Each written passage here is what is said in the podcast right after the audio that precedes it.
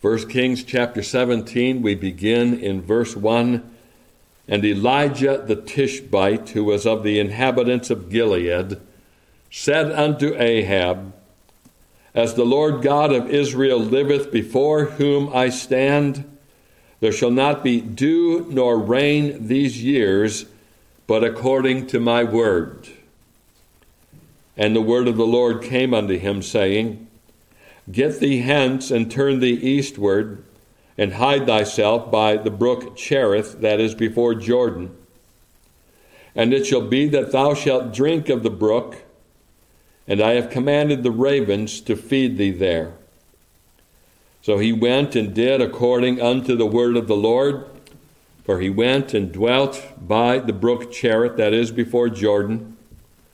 And the ravens brought him bread and flesh in the morning, and bread and flesh in the evening, and he drank of the brook.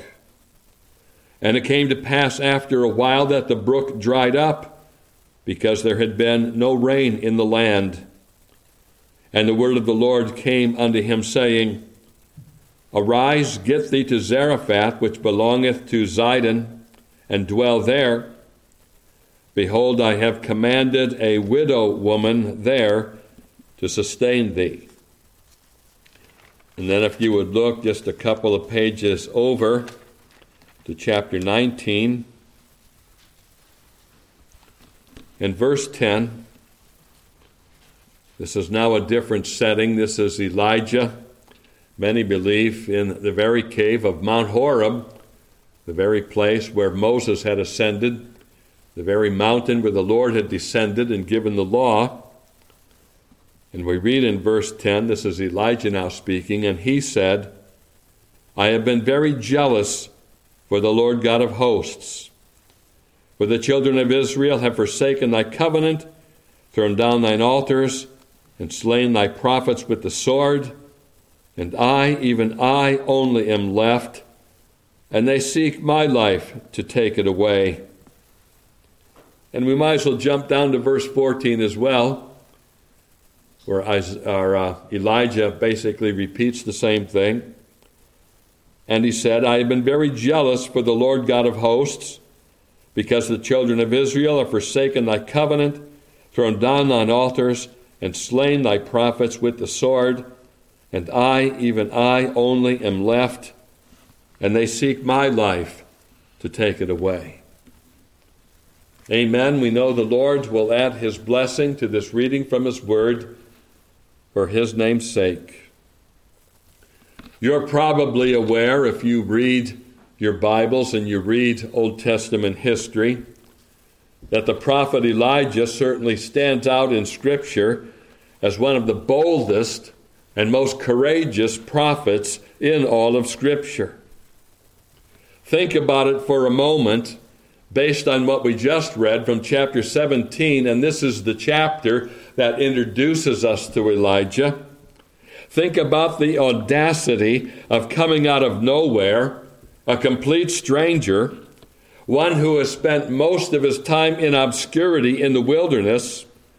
And then, quite suddenly, like a bolt of lightning, he comes uninvited and unannounced into the presence of a king who's identified as one of the worst kings in Israel throughout the course of their history to that moment and even beyond.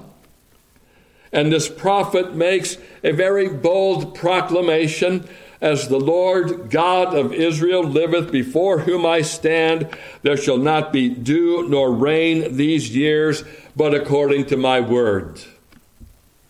The nerve of the man, I suppose many would have thought, who had been on hand for that occasion. Or think of the challenge that he boldly places to the prophets of Baal in the next chapter, chapter 18. Here's his words there. Let them therefore give us two bullocks, and let them choose one bullock for themselves, and cut it in pieces, and lay it on wood, and put no fire under. And I will dress the other bullock, and lay it on wood, and put no fire under. And call ye on the name of your gods, and I will call on the name of the Lord, and the God that answereth by fire, let him be God. Again, tremendous courage and the sense of audacity that this one man would take on 450 prophets of Baal on that occasion. But lest we think too highly, too far and above uh, our imaginations when we think about Elijah in terms of his courage, James reminds us in that chapter we read earlier, James chapter 5, that Elias was a man subject to like passions as we are. As bold and daring and courageous as this prophet appeared, yet he was but a man at the end of the day. And the narrative in 1 Kings chapter 19 certainly provides the evidence for James making such a statement that Elijah was, in fact, very human. He was vulnerable to discouragement, and he became fearful for his life when he was threatened by King Ahab's wife, the wicked Queen Jezebel. So in chapter 19, beginning in verse 2, and this follows right on the heels of Elijah calling fire down from heaven. We read then Jezebel sent a messenger unto Elijah, saying, So let the gods do to me, and more also, if I make not thy life as the life of one of them by tomorrow about this time, She's making reference to the 450 prophets of Baal that had been executed. Basically, Jezebel is saying to Elijah, uh, You're going to be slain the same way tomorrow about this time. We go on to read, and when he, Elijah, saw that, he arose and went for his life and came to Beersheba, which belongeth to Judah, and left his servant there. But he himself went a day's journey into the wilderness and came and sat down under a juniper tree. And he requested for himself that he might die, and said, It is enough now, O Lord, take away my life, for I am not better than my fathers. We certainly recognize, then, don't we, in this prophet's life, that he knew mountaintop highs in his experience of God and God's power, as well as deep valleys of despair, to the point that he became suicidal in his attitude, requested that God take his life. And because of these highs and lows, and because he was a man subject to like passions as we are, Elijah is worth studying for very practical reasons. But there's also a theological reason that the narrative of Elijah needs to be studied. When those prophets of Baal gathered together and Elijah took them on, he did so for a reason that is repeated again and again throughout the Bible. When the fire fell, and the Lord manifested himself through that fire. We have the account of all the people falling on their faces and proclaiming, The Lord, He is God. The Lord, He is God. The lesson seems very simple, doesn't it? Very basic. And yet, it's a lesson I fear that we all have need to learn and relearn because we're prone to forget the simple but absolute truth that the Lord is God. And in this dispensation, in which we have the fullness of the revelation of God's Word, we need the lesson driven home to our hearts again and again that Christ is God. Very simple, and yet so easy to lose sight of when we tend to walk by sight rather than by faith. So, what I'd like to do this morning, and maybe for a few more weeks as the Lord leads, is to study this prophet Elijah. And what we'll do this morning, very simply, is to answer the question why?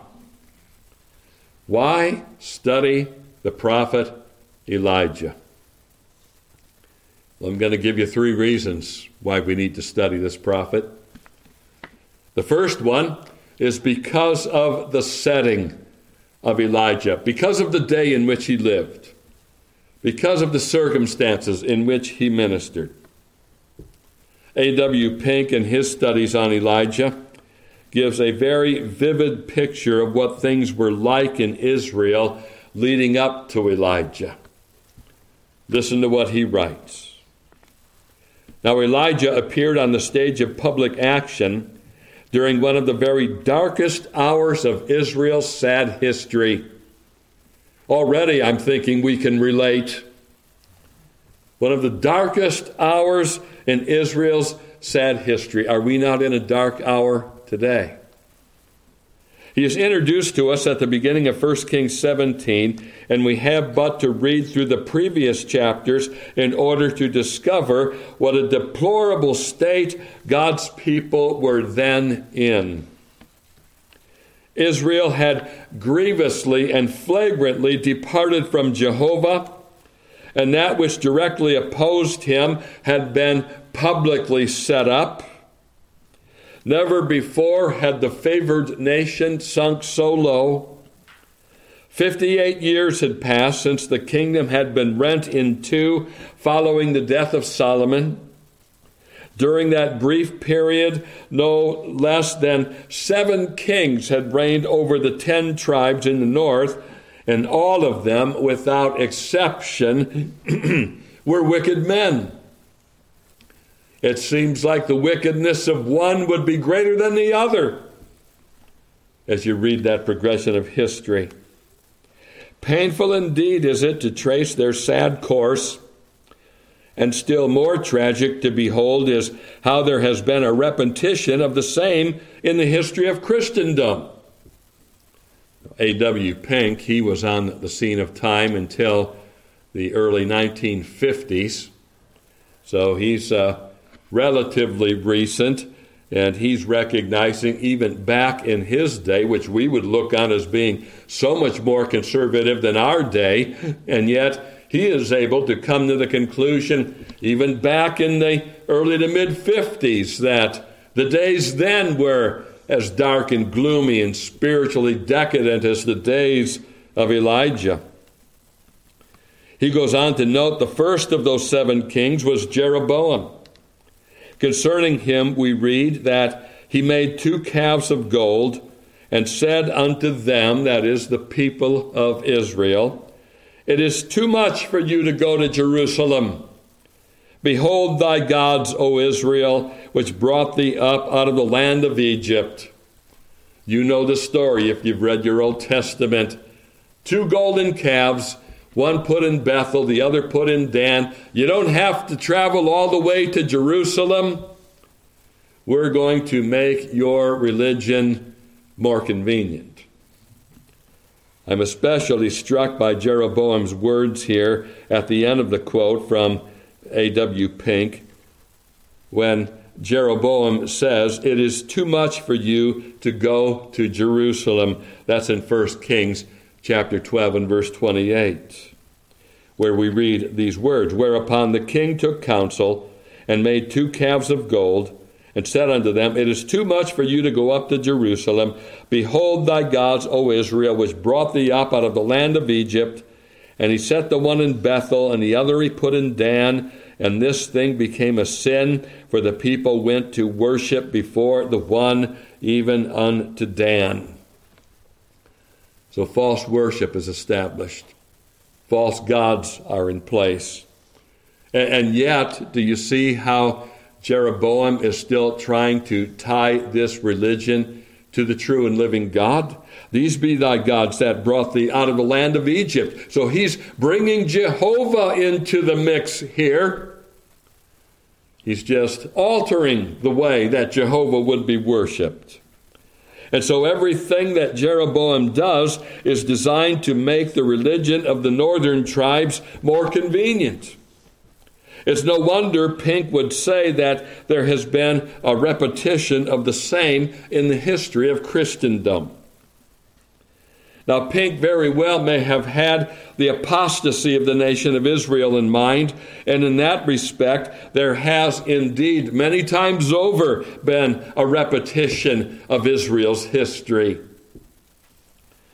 In his monumental work, The History of Protestantism, J.A. Wylie devotes a chapter to explaining how the Roman Catholic Church could evolve into the tyrannical monster that would rule over whole kingdoms. He attributes the rise of Catholicism to the inability of men to take in blessings so full and so free as what were given in the gospel of Jesus Christ. Men, it would seem, just don't have large enough hearts to take in what's full and what's free. There has to be a price for us to pay, and there must be a priesthood established to oversee the payment of that price.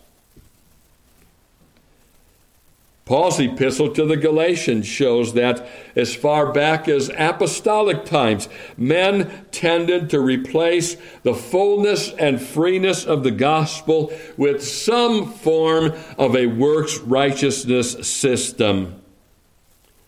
Such is the state of man's depraved heart that he must, in his pride, think that he is obligated to contribute something to his standing with God.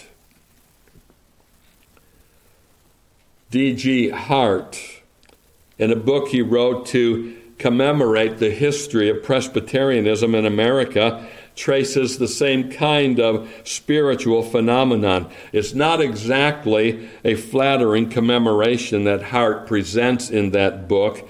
If you ever want to know why, in some circles, the word Presbyterianism is considered to be synonymous with the word apostasy, well, read D.G. Hart's book.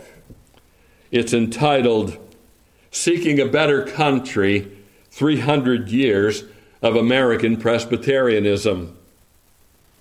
And he tells the story of the fall of Princeton, the rising of Bible deniers, Orthodox deniers. And uh, like I say, not a flattering commemoration that he gives, but a true one, I have to say. And I think I do understand full well why the word Presbyterianism is, in some circles, not in all circles, but in many, it's regarded as a synonym for apostasy. But the thing I have in mind when I read Jeroboam's words to the nation of Israel is something other than apostasy, something I suppose you could say inevitably leads to apostasy, when Jeroboam says to Israel, It is too much for you to go up to Jerusalem. We find Jeroboam describing what has come to characterize religion in America right up to this present day. What is Jeroboam doing when he sets up the golden calves, one in Dan, another in Bethel? Basically, he's establishing a religion of convenience. Too much for you to go up to Jerusalem. So I'm going to make your religion more convenient for you. Isn't that Christianity in America today? especially during the pandemic of COVID 19. I haven't taken the time to research the number crunchers, but I've heard it said from numerous sources, from various uh, backgrounds, that many people left the churches they were attending because of COVID and they've never come back. They've discovered that it's much easier, and I suppose in some of their minds, much safer, to tune into church instead of go to church. Much more comfortable to do church in your sleepwear with a cup of coffee in your hand than to go through the pains of getting up, getting ready, and have to be somewhere at a specific time. Oh, what a daunting challenge to American culture today. We live in a culture, don't we, that's addicted to convenience. We're used to having everything instantly and everything catered to us. Now, I don't want to be misunderstood here. I acknowledge that there are people that need to take protective measures because they fall into high risk categories when it comes to various diseases.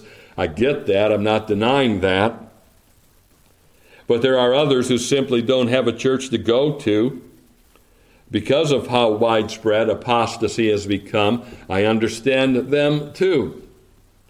I don't want to come across as if I'm not aware of such things, but on the other hand, I have no doubt that there are many professing Christians that could be and should be in church, but are not because it's more convenient to do church in a different way.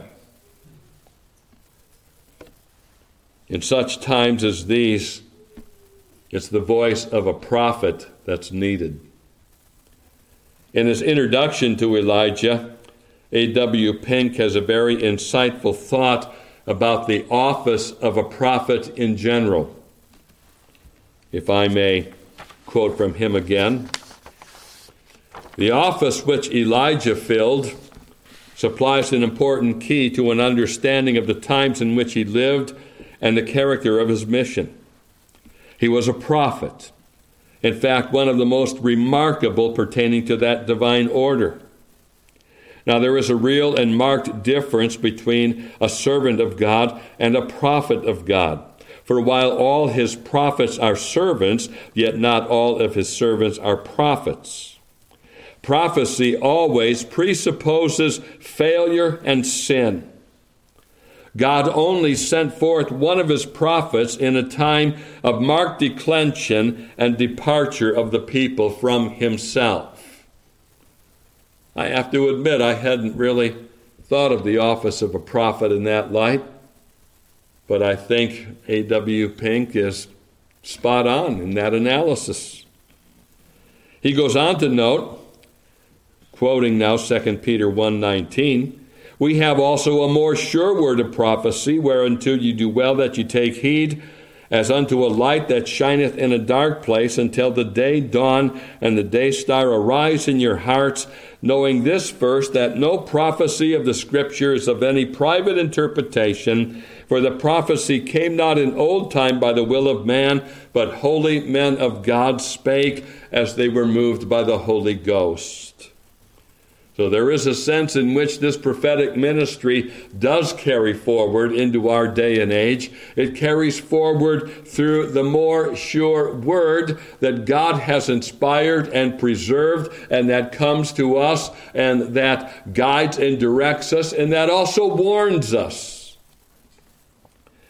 Oh, may God grant to us then the needed grace to give heed to His word, even when it may not seem convenient to do so. So, why the study of Elijah? Well, one very good reason for such a study is because we live in times that are not altogether from Elijah's time. Another reason for the study of Elijah would be, secondly, because of the guidance that Elijah can provide during such times. Oh, this man's example can teach us a lot. I mentioned in my introduction that Elijah was a man who knew the highs and lows of life.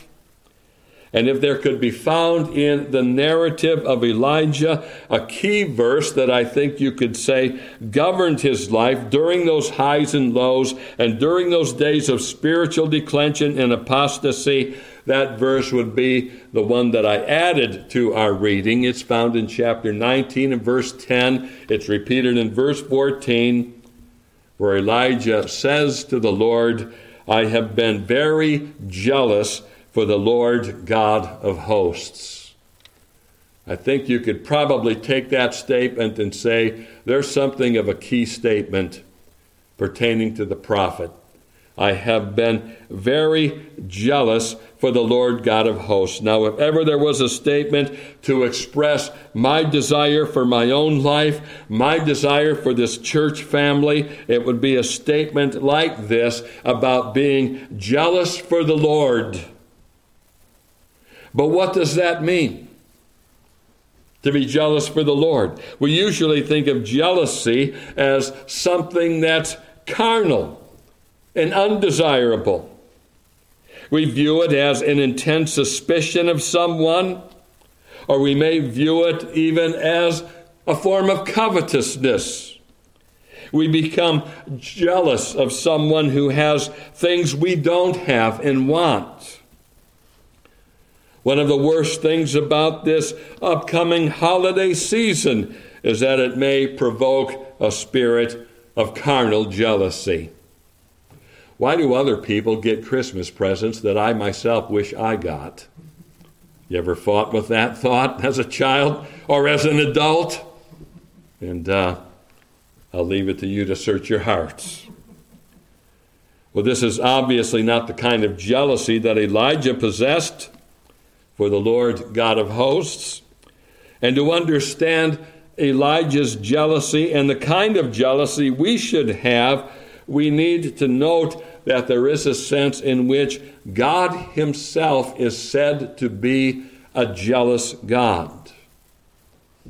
The second commandment, Exodus chapter 20 and verse 4, reads like this Thou shalt not make unto thee any graven image, or any likeness of anything that is in heaven above, or that is in the earth beneath or that is in the water under the earth. Thou shalt not bow down to them nor serve them, for I, the Lord thy God, am a jealous God, visiting the iniquity of the fathers upon the children unto the third and fourth generation of them that hate me, and showing mercy unto thousands of them that love me and keep my commandments. And later in the book of Exodus, God assigns his jealousy to be one of his names. Exodus 34, verse 14 Thou shalt worship no other God, for the Lord, whose name is jealous, is a jealous God. Imagine that. Have you ever contemplated that when you think of all the names of the Lord? I suppose we'll have to take this into account during our prayer meeting studies at some point as we've been going through the names and attributes of God and how they contribute to our praying. I guess this is one we don't want to leave out since the Lord Himself says His name is jealous, being a jealous God. Now, knowing as we do that our God is without sin in any way, shape, or form, we may safely conclude then that there is a kind of jealousy that can be correctly thought of to be virtuous and desirable. That was the kind of jealousy that Elijah possessed. He could not stand it that false gods were being worshiped, that what was due to God alone was being given to false gods. And it's this, this same kind of jealousy that you and I should possess, especially in times of spiritual declension and apostasy. This is that jealousy that, very simply put, becomes sensitive for the honor of God. We want God to be honored. We can't stand it when He's not. That's what it means to be jealous for His honor. We hate it when he's not honored. We hate it when his name is profaned. We can't stand it when his name is blasphemed. We can't stand it when his ways are trampled underfoot and denied. We see our God and our Savior as holy. We take it to heart that He is of purer eyes than to behold evil and cannot look on sin. And yet it seems, doesn't it, that sin is all He sees when he looks upon our nation and our land. This is the kind of jealousy, you could say, that characterizes those who know how to pray Our Father which art in heaven, hallowed be thy name. There's a petition that reflects jealousy for God's honor. Lord, I want your name to be hallowed. And you know, that's the kind of petition uh, that you can take before God's throne and apply it far and wide. Lord, I want your name to be hallowed in my own heart. I want to sanctify your name. I want to revere and treasure your name. And not only, Lord, do I want this in my heart, I want it in my home. I want it in my children's hearts. And I want it in my church. I want it in my city. I want it in this nation in which I live. Oh Lord, hallowed may be thy name. That is a reflection of being jealous for God and for his honor. And this presupposes that we know that the name of Christ is exalted above every name. And for us to hallow that name means that in our hearts we do now what everyone will do eventually. We bow to that name, we revere that name, and we can't stand it to hear when such a name is profaned and abused. You know, here is where witnessing for Christ can be done as much by what you don't go along with as much as by what you actually say. Do you hear his name abused and profaned and used in blasphemous ways all around you, where you work, where you shop, in your neighborhood? Well, don't go along with it and certainly don't participate in it. And while you may not be able to call down fire from heaven upon those that take the name of the Lord in vain, you'll certainly discover, if you haven't already, that you'll stand out as a Christian as much uh, by what you refrain from saying and doing as what you actually say or do. And in fact, if you would find yourself inclined to profane his name, be much better for you not to say anything about him because you won't be taken seriously. You'll be seen as being as profane as the world itself. I remember from my unsaved years how I could keep up with the worst of men when it came to my profane language. I could probably, to use the slang term, make a sailor blush. And then, very early on as a new Christian, it was as if the Lord unstopped my ears one day, and perhaps for the first time in my life, I could hear the way I was speaking. And I became appalled with myself for my language, and my language changed when I was appalled, I can't speak this way of my Lord. Um, he's my Redeemer, He's my Savior. I owe Him everything. I can't use His name in a profane way. And when you're jealous for God's honor, then you won't find yourself going along with all the cultural trends that are being foisted upon a sinful nation. You don't have to buy into sodomite marriages. You don't have to buy in to gender confusion. And you don't have to buy in to critical race theory, which is just a form of atheistic Marxism. You would think that would be obvious, but strangely enough, a number of churches are buying into those things. And you're hearing of splits everywhere because of that. And where the philosophy of a church's ministry is to be as accommodating to everyone and everything, it comes as no surprise that a number of churches go along with every cultural trend that bursts on the scene. And the usual explanation for such accommodation is that those churches want to win souls for Christ. Well, that's a noble ambition to have, one we all should have. But what they fail to take into account is there's actually something more important than winning souls for Christ. And that's being jealous for the honor of the God and Savior that we worship and serve. So, why a study of the life of Elijah? It's because the life of Elijah can guide us how we should be during times of declension and apostasy.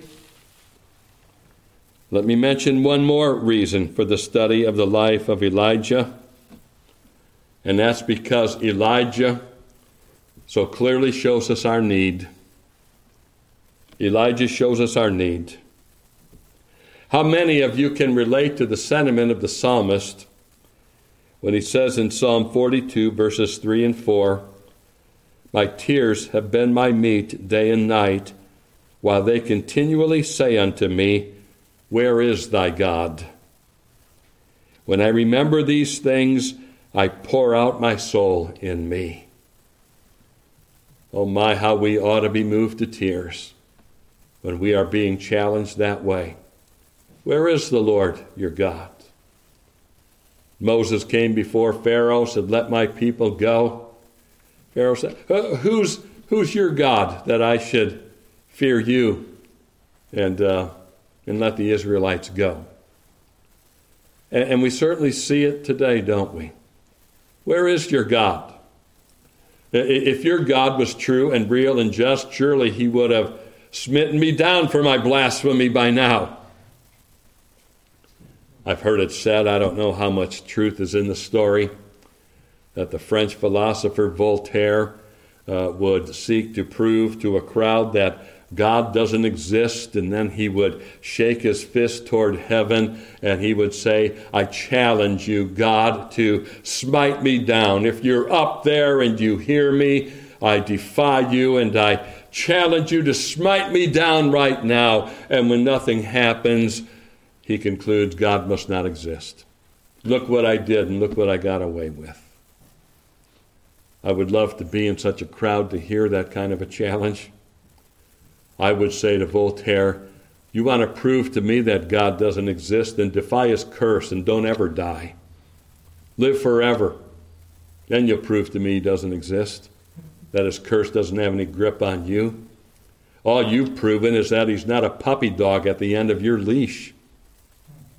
But uh, be that as it may, we can't stand it when they say continually to us, Where is thy God? God had certainly withdrawn himself in the days of Elijah. His ways had long been forsaken and replaced with false gods and false religion. But then Elijah would burst onto the scene and call for famine and drought. And we're going to have to look at that because that is very much in keeping with his jealousy for God's honor. No rain except at my word. Uh, does, does the man have no heart for souls or for, uh, you know, human suffering? Well, we'll get to that in due course. But anyway, when Elijah would burst onto the scene, call for famine and drought, and before he was through, he would be calling fire down from heaven. I think the account of fire from heaven in 1 Kings 18 is a bit like the day of Pentecost in Acts chapter 2, where the Holy Spirit descended from heaven and there were tongues of fire above the heads of the apostles. In both instances, apostasy had been strong, but in the end, God showed himself to be stronger. And while I'm not suggesting that there needs to be a literal sense in which we call fire down from heaven, there does need to be a sense in which God simply reveals himself to be God to a disobedient and gainsaying people. Elijah therefore shows us our need and he teaches us what to do in such times of need.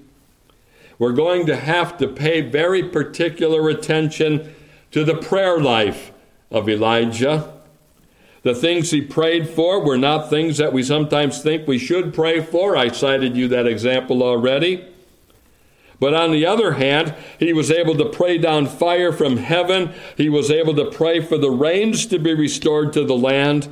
And what we learn from him is that our need and the need of our sin sick and spiritually barren land is for God to manifest himself again in such a way that everyone knows this is God. That's what happens in revival, you know. God is perceived to be the true and living God. There is a sense of that that just isn't there in barren times. He is known experientially and not just in theory. And in some respects, it's a terrifying experience, but also it's a gracious experience when the confession is made in broad fashion that the Lord is God. The Lord is God. We read from James chapter 5 that the effectual, fervent prayer of a righteous man avails much, and then reference is made in the very next verse to Elijah. Oh, how we need to learn to emulate the prophet in that regard. So, why a study of Elijah?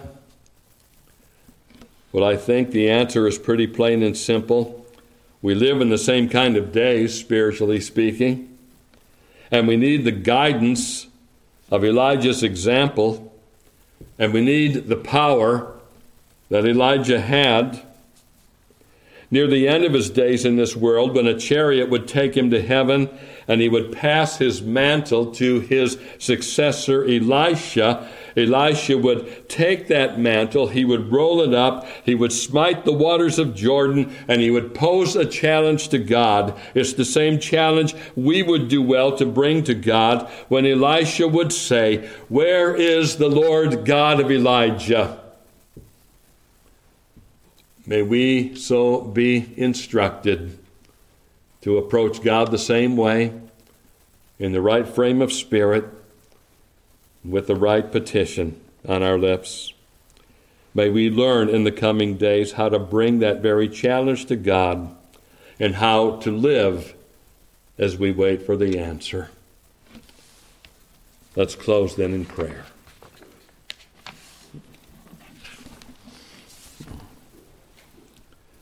O oh Lord, as we bow now in thy presence and bring this meeting to a close, we thank thee for including the life and ministry of this prophet in thy word.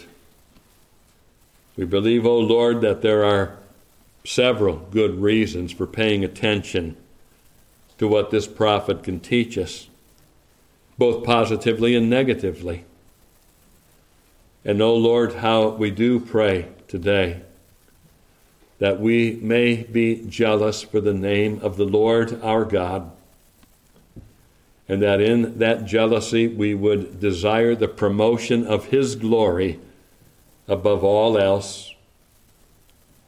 We note, O Lord, that the very first petition in the Lord's Prayer is Hallowed be thy name. Oh, may we catch on to the meaning of that petition and make it our own, and then strive for what we're praying for. So, Lord, hear our prayers now in Jesus' name. Amen.